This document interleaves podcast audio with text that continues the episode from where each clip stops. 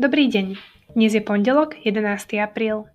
Moje meno je Patricia Dianová a vysledujete týždenný súhrn vývoja komodít, ktorý pre vás pripravil Jan Kalmár. Začiatok letnej sezóny priniesol do vývoja cien, hlavne v prípade blízkych plynových produktov, viac spokoja a stability. Najbližší mesačný produkt obchodovaný na holandskom trhu odštartoval týždeň ešte na úrovni 120 eur na megawatt hodinu. Postupne však jeho cena klesla až k úrovni 104 eur na megawatt hodinu. K poklesu cien dopomohol aj fakt, že medzi krajinami Európskej únie sa zatiaľ nepodarilo nájsť zhodu na úplnom zastavení dovozu ruského plynu a ropy.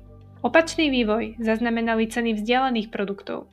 Cena budúcoročnej letnej dodávky a nasledujúcej zimnej dodávky vzrástla za týždeň približne o 11 až 12 eur. Ceny vzdialených produktov okrem iného vzrástli aj vďaka vyšším cenám uhlia, ktoré reagovalo na zámer Európskej únie zastaviť dovoz tejto komodity z Ruska. Na trhu teda za posledný týždeň došlo k priblíženiu cien tohtoročnej dodávky a produktov s dodávkou v roku 2023 a 2024, kým 1. apríla bola cena Samer 22 oproti cene Samer 23 takmer dvojnásobná, na konci týždňa sa tento rozdiel zmenšil o 50% a tento trend môže pokračovať aj naďalej.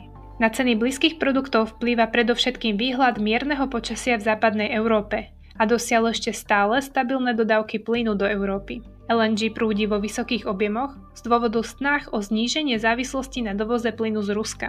Norsko posiela do kontinentálnej Európy momentálne viac ako 2770 GWh denne, čo je najvyšší objem za posledné roky.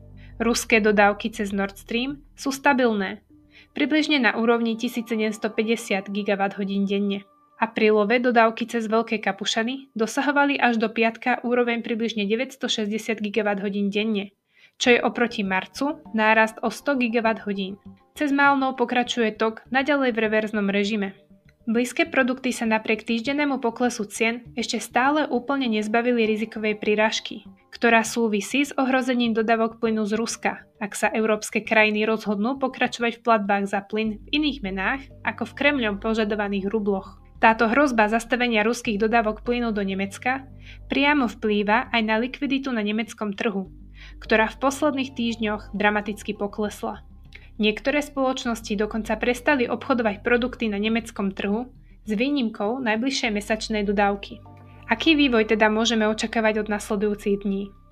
Európska komisia avizuje prijatie 6. balíka sankcií voči Rusku. V tejto chvíli nič nenaznačuje tomu, že by mal nový balík sankcií obsahovať aj embargo na dovoz plynu a ropy. Spoliehame sa preto na pokračovanie stabilných dodávok plynu do Európy aj v nasledujúcom období. Z dôvodu avizovaných plánovaných odstávok môže dôjsť v poslednej aprílovej dekáde k miernemu poklesu norských dodávok.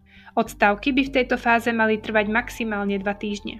Pokiaľ ide o počasie, Aktuálny týždeň prinesie do západnej Európy oteplenie s teplotami 2 až 4 stupne nad úrovňou dlhodobého priemeru. A aj v ďalších týždňoch to vyzerá na pokračovanie miernych teplôt. Vytvorí sa tak pravdepodobne priestor pre vtlačenie väčších objemov plynu do zásobníkov. Vzdialené plynové produkty môžu vďaka vyšším cenám uhlia pokračovať v raste a v znižovaní cenového spredu voči najbližším mesiacom.